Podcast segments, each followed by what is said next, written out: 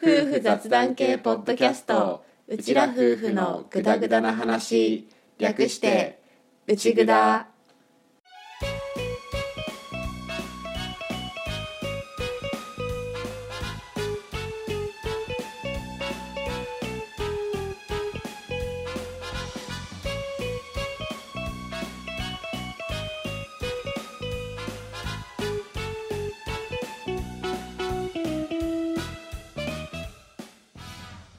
内ぐだはリビングでの雑談を垂れ流すをコンセプトに家庭や仕事その他諸々について話しているネットラジオ番組です旦那担当のアッキーと嫁担当の歌の本物の夫婦が新潟のとあるリビングからぐだぐだとお送りしていますしょうもない雑談ばかり勘違いや言い間違いの宝庫なので適度に聞き流しながらグダグダ話をお楽しみくださいはい、172回オープニングです。です暑いっすよね。夏だからねね、やっぱ梅雨明けしたら急にグッときたよね。夏だからねもうさ、夜中にさ、こう起きるんですよ、ようさんが。俺も起きるよえんえんえんえん起きるからさ、こう授乳するわけじゃない。私寝っ転がってそういう父ってやつをしてるけど、まあ密着するんだよね。暑いんだよね。 で先日も暑くて多分陽さん暑かったのかないろいろもう首の後ろとか喉元とかかいてあうあうあうあうしながらゴロゴロゴロゴロしててなかなか寝つけなくて私もあっちあっちって誰も聞いてないのにあっちって言ってたらいきなり「エアコン扇風機つけようか」って声が聞こえて ビクってねアッキーが起きてたね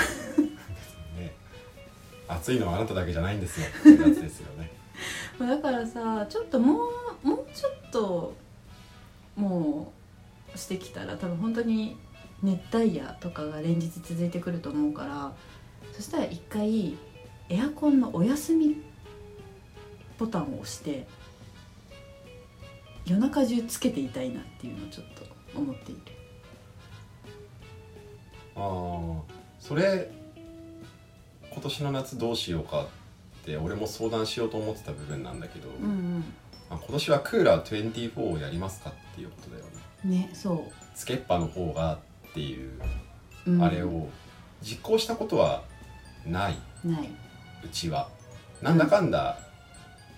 消すっうんてやってたんだけどまあ暑いんだよね暑い、まあね、今ちょっとあの兄さんが肌がちょっと荒れやすくなっててさもう冬の乾燥エアコンとかでの暖房とかでの乾燥でも結構ちょっと荒れてたんだけど落ち着いたかなっていう春を過ぎたら今汗でまたちょっとね来ちゃってるのがあって、まあ、それもあって夜ね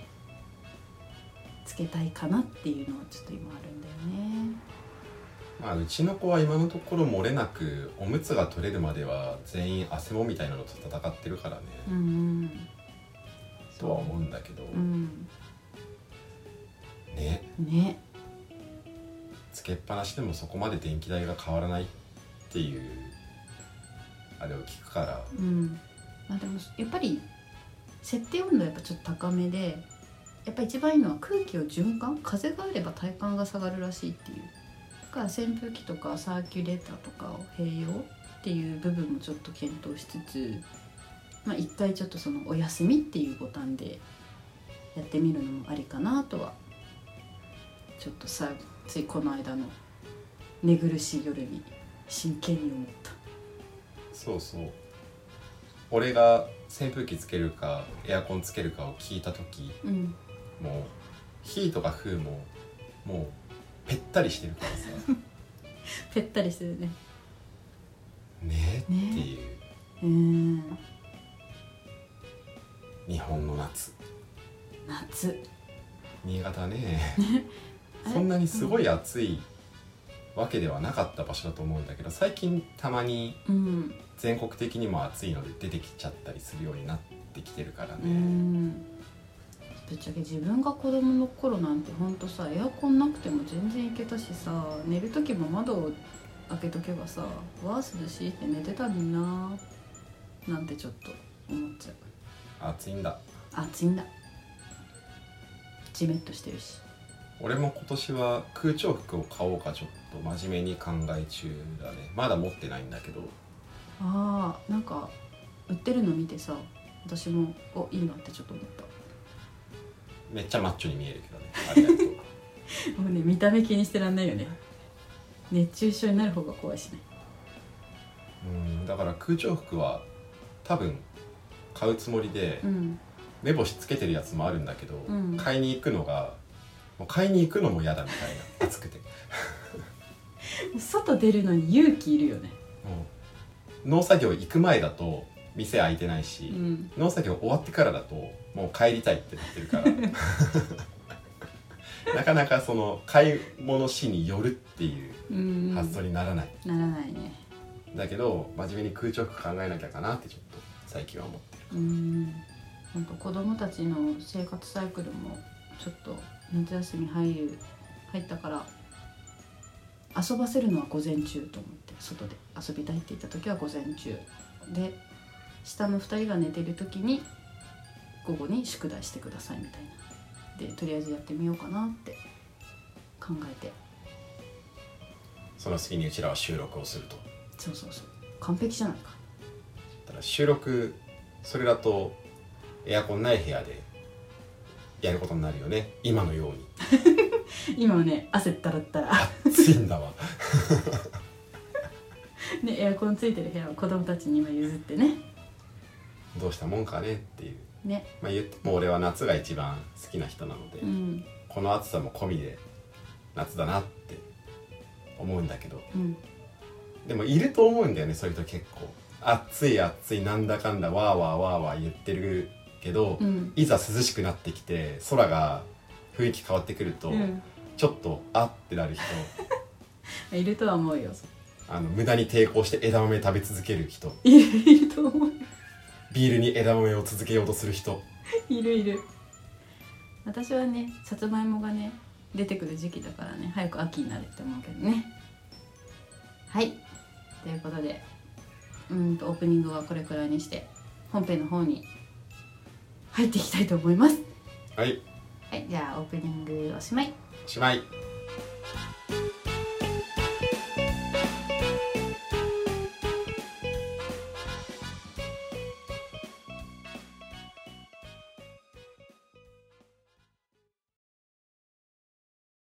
うちらとグダグダ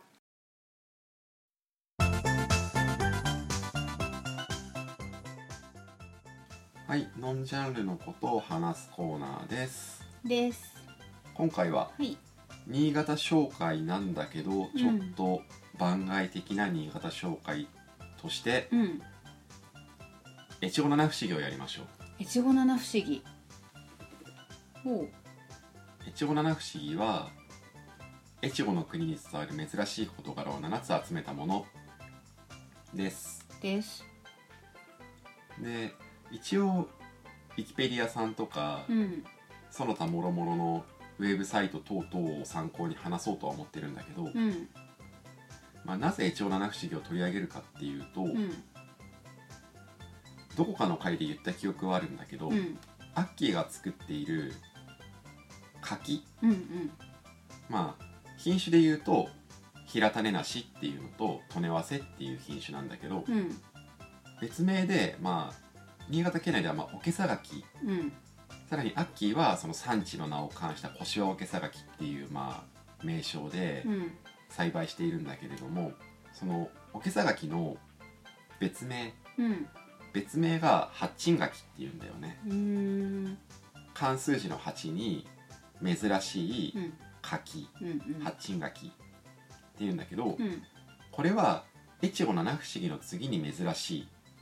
へえっていう8番目の珍しいものとして、うん八珍柿っていう風に名付けられていて、うんまあ、そういう意味でもちょっと関わりがうんあるかなと思っているので今回はそのえ地方七不思議を取り上げてちょっと紹介してみようかなと思っておりますはーい知ってる地方七不思議はありますか私あんまり聞いたことないんだけど逆さだけだっけあれ違ったっけああ正解なんかそれよく知ってるねいやそれの名前だけどういう話かっていうのは全然わかんないんだけど名前だけそれ知ってるあとは全然正直ちんぷんかんぷん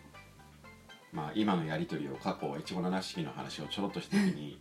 やったことの焼き直しになってないか俺は怯えているけど、ね、私もね私もちょっとアッキーから聞いたんじゃないかっていう 怯えがねあるんだけど歌それ多いからねそうそう歌あれだからね俺から聞いたことをさも私の仕入れた知識だよみたいな感じで俺に話してく る時あるそうそうそう誰かから仕入れたっていうのその誰かが覚えてないっていうねひどいよねで七不思議は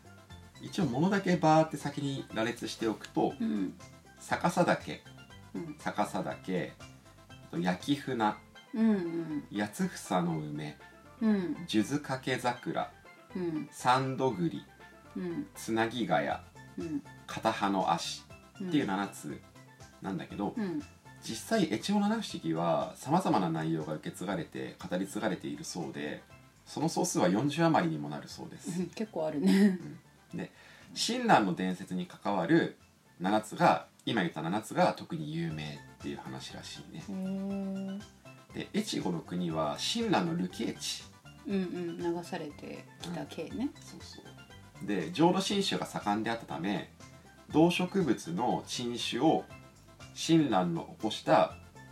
気づい奇跡のうん隋あのついめでたいやつめでたいずいえっと,、えっとえっと端っこの立つが王になってるやつ、端っこの立つ隋将とかの隋あえあうんうんオッケーオッケーオッケー出てきた気づいとして伝えたものであるということで、うん親鸞さん関係らしいっすね うーんなんかまあ聞くよねやっぱ新潟って親鸞さんちょいちょいそうだね肌感覚だけど浄土真宗が盛んっていうイメージもあるしね、正う直ん、そうだねうんうん、うんうんまあそれを伝えたものらしくって、まあ、ざっくりだけど見ていくけど、ん見ていくとやっぱり親鸞さん関係の話がすごく多いうーん多いですねうんうんでじゃあ順番に見ていきましょうかはーいで逆さ岳逆さ岳は新潟市中央区戸谷野富山のにあるこれ西宝寺なのかな西の方角の寺うんうんうんうん読み方がちょっと自信ない西宝寺西宝寺ねどっちなんだろね うわかんないこういうフェイント系困るよねねまあ詐欺が多いイメージはあるよねお寺ってね西はい法寺あいあいちょっとあいばいかっこ仮うん過去狩り これ国指定の天然記念物だそうです逆さ岳はうーん天然記念物指定名称は富谷の逆さ岳の藪やぶでこれは何かというと枝が下向きに生えるしだれの竹うーんうあの枝がこう垂れるんだねーん竹なのに、へえ結構下に行ってる感じうんうんの竹なんだけどうん枝がねうんで親鸞が竹杖を逆さに土に刺したものに根が生えたと伝えるうん逆さ岳は八竹これ竹の種類だよね、うん八竹がしだれる変異種であるが竹のしだれは他にほとんど例がなく極めて珍しい奇形であることから1922年10月12日に国の天然記念物に指定された近隣に所在するゆかりの寺である西宝寺には標本が保存されている竹がしだれる原因については長期間にわたって狭い範囲に密生して生育することによる影響や降雪による積雪量の多い期間が長いことによる中空の竹の枝の耐久性などの因果関係が議論されてきたが未だ確定的なものはないへえ不思議という逆さ岳なるほどですねうんだから親鸞さんが竹の杖を地面に刺したら、うんそれが根付いうてん枝葉が逆さに生えたっていう伝説があるなるほどうんうん逆さ岳1つ目で2つ目が焼き船焼き船これは新潟市西区山田山王神社うん体に黒い焦げ目模様のついている船船お魚のお魚の船1211年11月うん親鸞が赦免され統治を去る際に催された酒宴の魚に焼いた船が用意されたが親鸞が傍らのえのきにまとっていた袈裟をかけまあうんぬんかんぬんとうん唱えてから池に放したところ生き返り泳ぎ出したと伝える汚れた魚が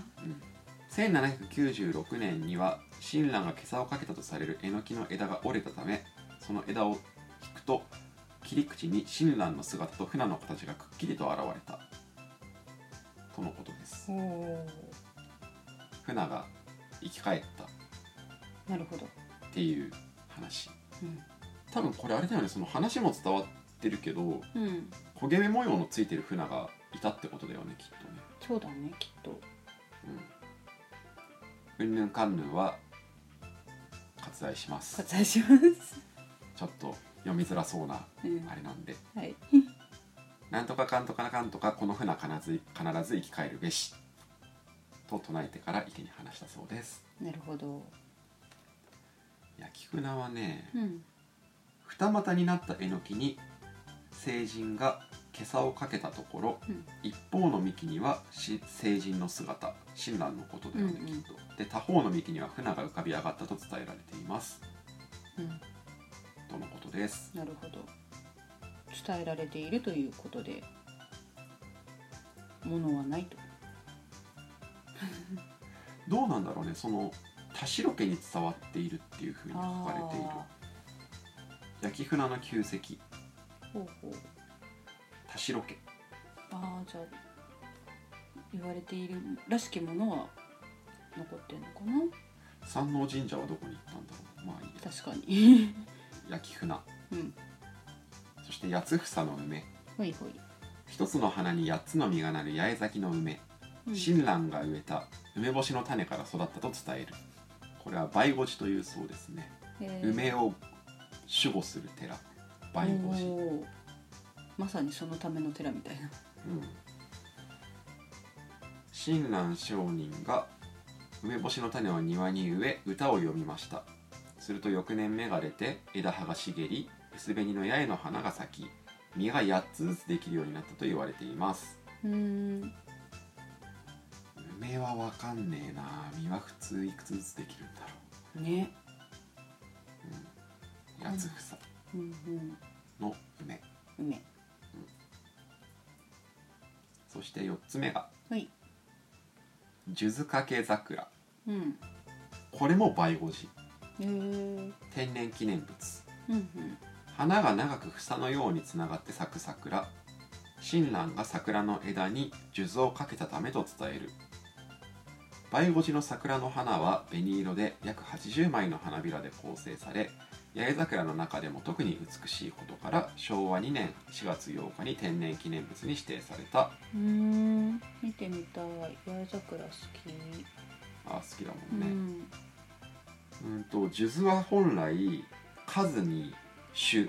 うんうんと書くが数珠掛け桜においては種の数と表記されるへえだかーら逆なんだねね数珠の表記が、うーん八重咲きの里桜花房花房が1 0ンチ以上になり数珠の房のように垂れ下がって咲く特徴がありますうん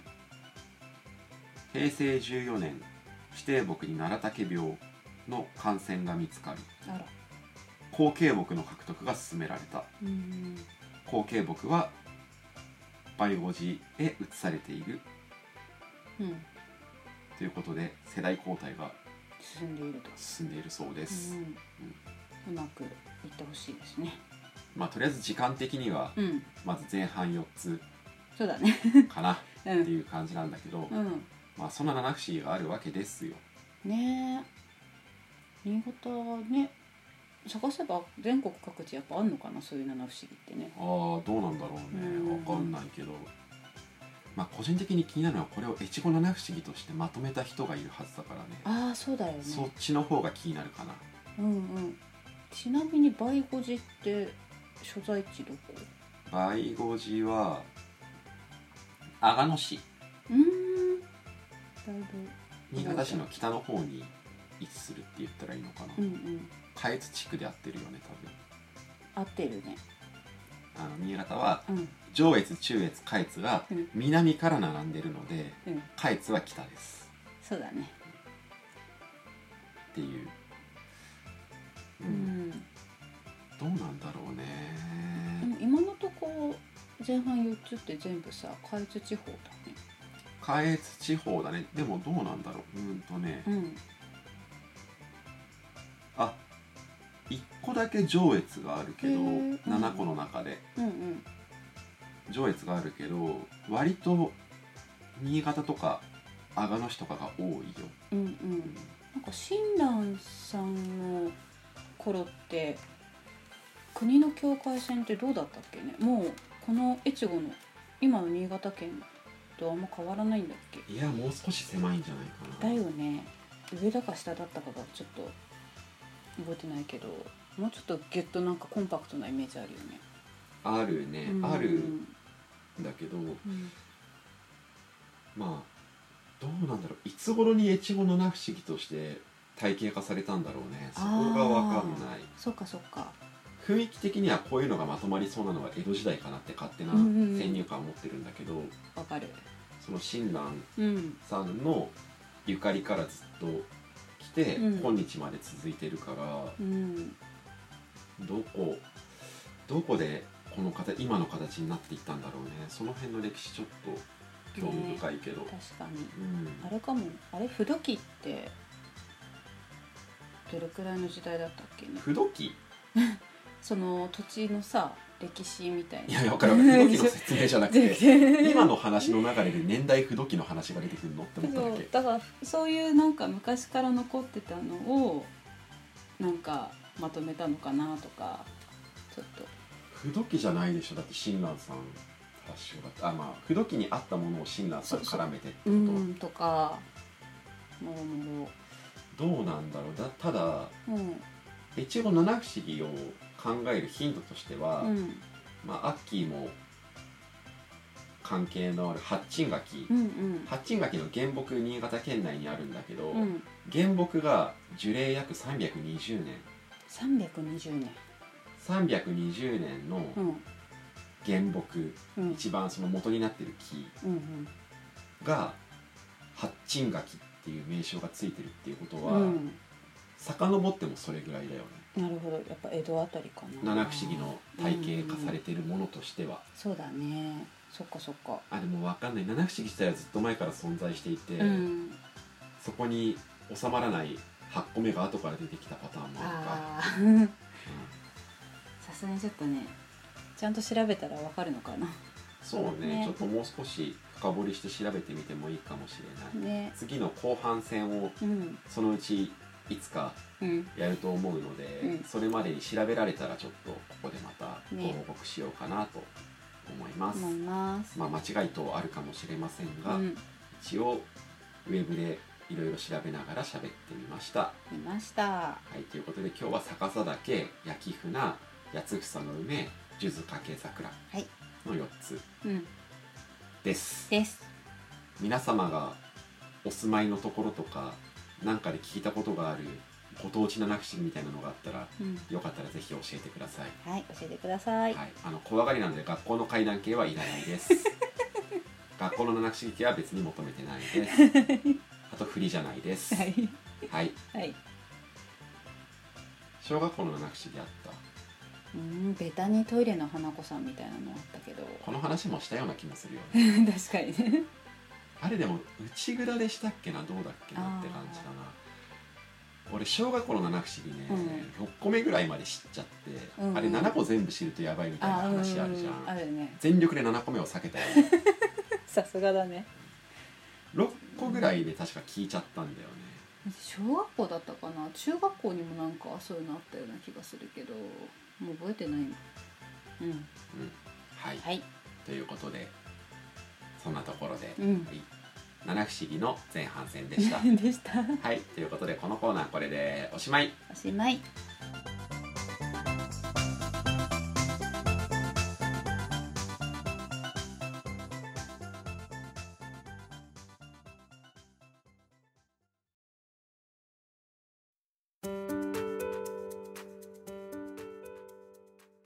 はい、エンディングです。ですということで、新潟紹介番外編みたいな感じで、うん越後七不思議うん知ってください新潟のことシリーズの一応くくりの中には入れたんだけど、うん越後七不思議の前半戦をお送りしましたお送りしましたが皆さんお気づきになりましたかねどうでしょうかね今回の本編実は撮ったのが1年近く前ですねあれそんなに前だったまあ1年はちょっと盛りすぎだけど、うんでも10ヶ月ぐらい前だねなるほどね10月に撮ったと思う去年のうんうんうんこれ実はストック用として緊急時に掘り起こそうと思ってうんうん取っておいたんですよ、はい秋の収穫時期が始まる前うにん取っておいて、何かしらで収録が追っつかなくなった時うにん緊急で使おうっていう 保存食みたいなうんうんもので残しておいたんだけどうん使う機会がなくそうだねそのまま寝続けていたのでうんまあさすがにそろそろ起こそうかっていうことで、うん使ったっていうねまた新しいストック用のうん保存食は作らなきゃいけないなっていう感じなんだけどこれ以上放置しててもあまりに越後七不思議がかわいそうなので確かにじゃあ今回やろっかとし感じで、うまんあ呼び起こしたうんただ本編しか撮ってなかったからエンディングは時を超えて今撮っ ているね時を超えただから俺も歌も音源一回聞き直してうんどんな話してたっけっていうのを思い出してそれが済んで今収録っていう風にまあなってるっていううんうんレアなケースですねそうだねこんだけねエンディングまで開くっていうのはなかったもんねまあエンディングまでもそうだしうん撮ってから登場するまでにこんなにやったことはもちろんないしそうだねうんなんか久しぶりに聞いててさこういう話してたなーなんて思ったんだけどまあいかんせんなんか結構その時期取りためしてたじゃない毎日しかも結構夜収録も多かった時期だよねで聞いてるとさ「あれうちらの声疲れてる?」っていうそっちの方に意識がいっちゃったそうだね収穫シーズンが来る前にできるだけ取りためておいて収穫が始まってからあんまり収録しなくていいようにしようって去年はやっていたから、うん結構取っていたそうそうそう撮っていた声の疲れはちょっと何言ってるかよくわかんないですねあれなんか最近聞く声とやっぱりちょっと違っておとなしいなと思ってまあ内蔵なんてもともとねそのうん取る日の状態によってめっちゃムラ出るし、そうだったねうんだから正直うん別にその時期だからっていうか日によってコロコロテンションとかトーンは変わってるよ って思うけどねうん間違いない話してる内容聞いててさこう多分当時撮ってる時も思った感想だしなんだったらあれ喋ってたかなくらいなんだけど親鸞さん出過ぎだなってああ俺の感想もおおむねそこっ すだよねあのとりあえず親鸞さんはそんなすごいことやっちゃうんだっ たらあの軽率に行動はしないでほしいあ わかるわかるの船とかを池に放さないでほしい 本当に あのねちょっとそれだけ起こしてしまうのであれば、うんもう行動を取捨選択する必要があるんじゃなかろうかってちょっと思ったよね思ったもうあらゆることが親鸞さん絡みだなっていうね竹刺したらうん竹が逆さに生えそれてで焼いてある船をうん池に放したら船が生き返りみたいな話じゃんうん船を生き返らせる意味はそれ焼いた船をなんで池に放すのっていうねすごいんだよ、うんすごいのは間違いないんだけど、うんなぜっていうこれなぜ奇跡が起きたからすごい話であって奇跡が起きてなかったらちょっとどうしたっていう行動なわけじゃんわかるそうじゃん俺が急にハンバーグ池に投げたらうん歌、えどうしたって思うでしょうそういうことじゃんっんちょっと一瞬あ病院行こうかくらいのっていううんツッコミはこういう系の話にはしてはいけないんだろうなってね分かってはいます、うんはい分かってはちょっとふざけただけです 分かってはいるけどしたくなるっていうねでも親鸞さんはさ、うん割と今の時代に近い人じゃんうんその人でもこういう感じの逸話が残っていくっていうことは、うんうん宗教の生まれる背景とかうん理由とかそういうのを考えてしまうよねそうだねそりゃキリストは生き返るなって思うしうんブッダは悟るなって思うよねやっぱちょっとこう普通の人間とは違うことをしたっていうところがまあまず第一条件だよねきっとねすごい人はすごい方向のエピソードがうんてんこ盛りになるなっていうのを感じるうん聖徳太子とかねもう今ここで持ってあるのかどうなのかっていうところに踏み込む気はないけ どそうねねまあ今度は残りね後半3つあるけどここでも親鸞さんがいろいろやらかしてくれるのか言葉が悪いね あれ間違えた 親鸞さんがいろんなやらかしてははいないからやらかしてはないかやらかしてはいないからそうか親鸞さんがいろんな奇跡をみ起こしてくれるのかどうかちょっと船蘇ってるからただなぜっていうだけの話船は蘇ったでもなぜなぜなのかっていう話だよねちょ行動とね結果が結びつかないってことねその裏うに、ん実はその船は誰かのすごく大切にしていた船でうん誤って調理されてしまっただから親鸞さんがみたいな部分があればうんつながるんだけど、うん親鸞さんが越後を後にすることになりましたうんその送迎送迎会送別会じゃないけ ど、うんうんまあ、確かそういう席でうん船が出ましたよっていう話だよねあれって、うん確か確か記憶違いだったらごめんだけど、ねその船をけざかけてうん池に放してうん蘇ったでしょ、うんうんなぜなぜそこ出された食べ物はありがたく美味しくいただくんじゃないのっていうねそのなぜなっぜていう部分はあるんだけど さ、うんちょっとね後半はそういう視点もね持ちつつちょっと私も楽しんで聞こうかなと思っていやでる、もちょっとあまりにそういうふうにされすぎてしまうと、うんこの企画の意図としてう、ん、あそうだねそう越後の七不思議っていうものを紹介したいっていうのであってこう越後の七不思議で遊びたいわけじゃないんですよこれもちょっとちょっとちょっとね出てきちゃっそれはまあやるにしてもこういうエンディングとかね、たうんそうだ本ね編は本編でちゃんと新潟の越後七不思議っていうものとして紹介してうんやって、うんエンディングで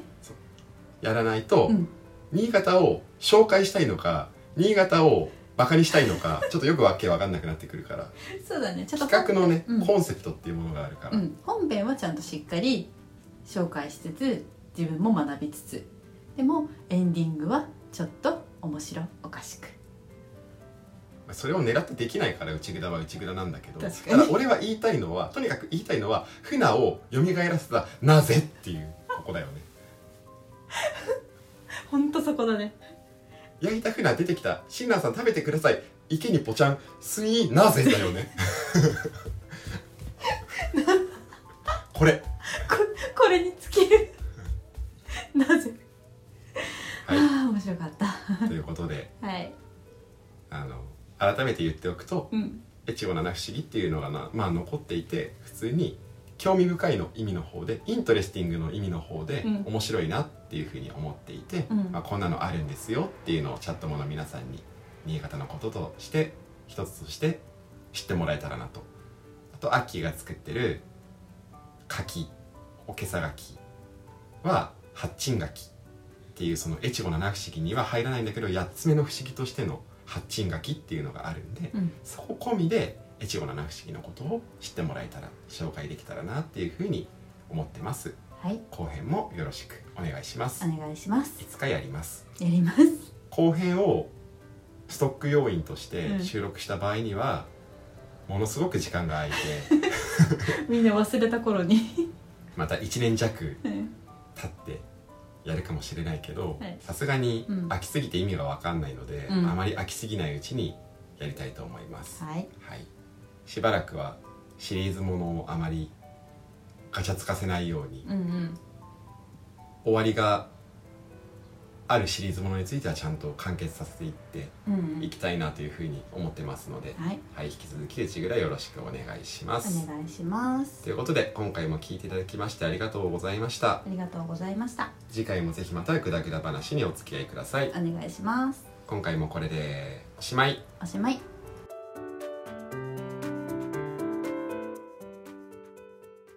内ぐだではリスナーであるチャットもの皆さんからのご感想やご質問を募集しています